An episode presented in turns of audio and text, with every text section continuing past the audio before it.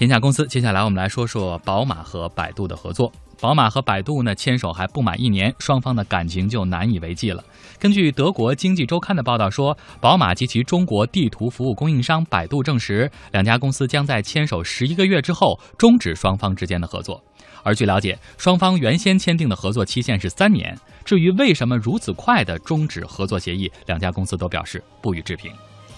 业内人士明华有道咨询公司执行总监封世明认为，双方分手的一个很重要原因是性格不合、价值观不同。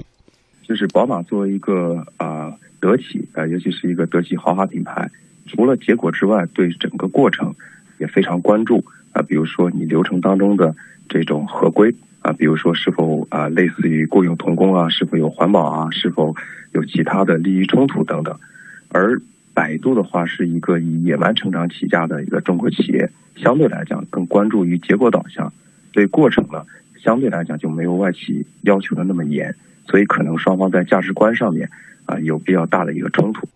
而回顾这场短暂的婚姻，双方是在二零一四年九月签署合作协议。根据协议，这一项目的目的是攻克高度自动化驾驶科技在中国道路环境下面临的技术挑战。其长远规划是通过智能科技加强车辆道路的行驶安全性，减少交通事故以及人员伤亡。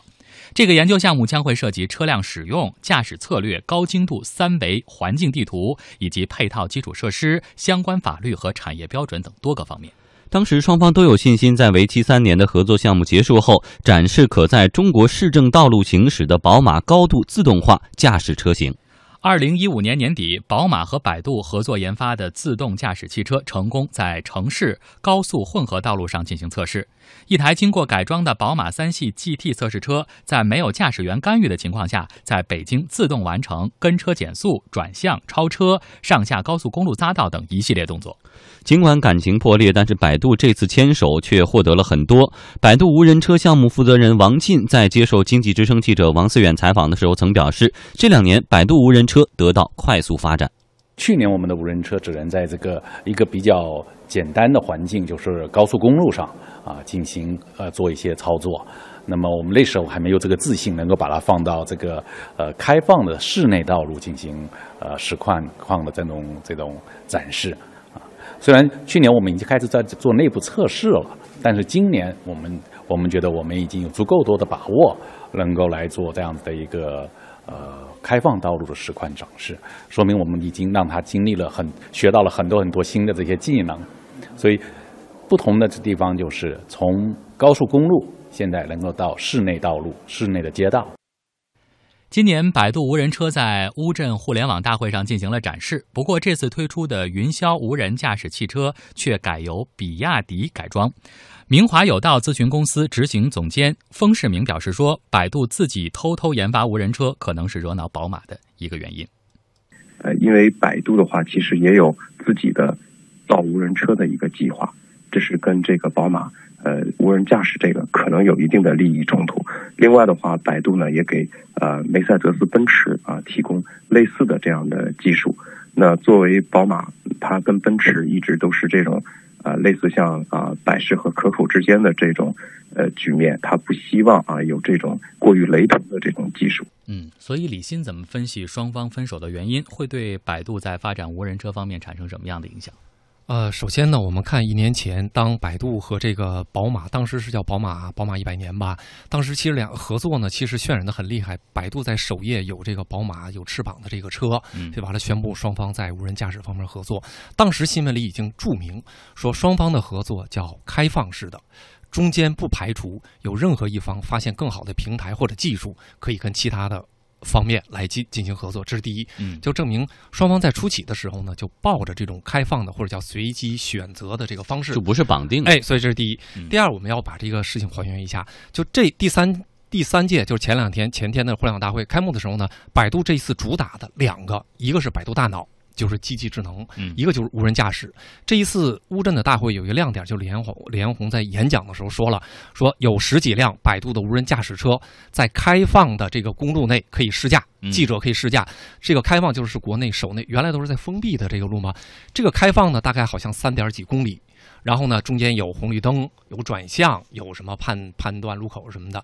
那这一次呢，其实各个大佬有各个大佬的说法，百度主打的就是这两块儿，这两块其实也有关联，稍后有时间可以解读。那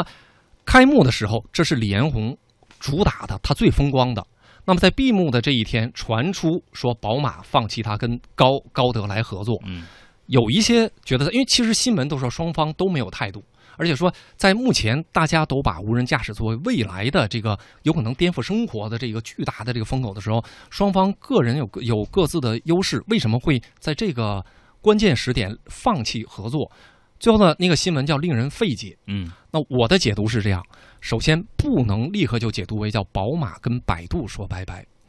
我个人甚至倾向于是百度跟宝马说拜拜。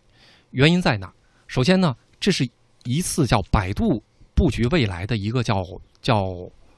决定百度未来。百度这一年其实它的市值啊，它一些问题啊，高管的流流流失啊，它在 BAT 里，它实际上相对比另外两家是很逊色的。那联宏呢，其实已经在多少场合里都说了，未来的战略是这个人工智能、无人驾驶，什么百度外卖什么都放到一边了，百度地图。在这种情况下呢，首先在这一次互联网大会上，全力展示百度的无人驾驶车，而且是在这个工况情况下开放式。第二，在快闭幕的时候传出这个新闻，这个新闻可能是什么？就是百度的这个无人驾驶呢，现在已经在跟北汽、奇瑞、比亚迪。都进行了深度的这个无人驾驾驶的合作，所以甚至我个人都觉得，这是一次百度全力转向国内品牌的一种叫姿态，就说我未来的技术全力应用于国内的汽车品牌。那跟宝马此前的这个合合作，第一个呢就是原本设定就是开放性的，第二我们可以看到当时那个 G 三的那个车，宝马三三系 GT 那个车。预计售价是车的售价是四十到六六十万元，车上面那个雷达头是七十万元，加上传感器和处理器，整车下来是二百万元。嗯，我们就可以从这个价，因为所有的上面的那个这种什么雷达头啊、传感器都是百度提供，嗯，宝马只提供车，我们就发现，百度跟宝马的这次合作跟高德什么都不一样。他已经早不安于说，我只是一个叫地图提供商，嗯，而是我是无人驾驶的软件提供商，嗯，在这种情况下呢，他所图的比宝马要大，嗯，所以这一次呢，我个人怀疑，其实当然也可以解读为是不是两家公司的价值观不同啊，什么利益不同，但我的就既然开始就是开放性的，所以其实不影响跟别人合作。第二个，百度这一次，它的这个寄予的希望远超过，即便宝马是顶级品牌，但是李彦宏心目中。应该远比这个那个计划要更宏大。嗯，所以不是说大家直接看到标题解读为百度遭遇的一个利空啊。当然，这是我个人的观点了，但是不能轻易，因为现在双方都不予置评，而且甚至说令人费解。嗯，但是从此前的这个诸多信，因为他跟高德是九月份，今年九月份就已经有这种说跟高德签这个无人车的这个合作，但是高德只给他提供地图和驾驶。那在这种情况下，突然在这个时间出，我觉得百度的主动性。似乎更大，所以照这种思路来分析推演下去的话，对于百度的无人车来说，不会产生什么大的影响。百度的这个计划非常宏大，因为它现在做的是这种叫百度大脑。嗯，百度大脑最强的一点就是说，它在语音、图像识别上成功率非常高。所以现在已经，它那个百度大脑刚展示，世界上顶级的评价机构已经把百度、Facebook、谷歌和微软作为叫世界的这个叫叫智能机器智能的四大巨头。嗯，那就是。它不只是地图走路线，它要机器能识别周边的这个三维图，然后做出判断。这个远不是地图上的概念。但是高德什么一直还说我们要做一个叫 A Map，就说只是做地图。但是百度应该是全部转向基于百度大脑和深度机器学习的所有应用场景。嗯。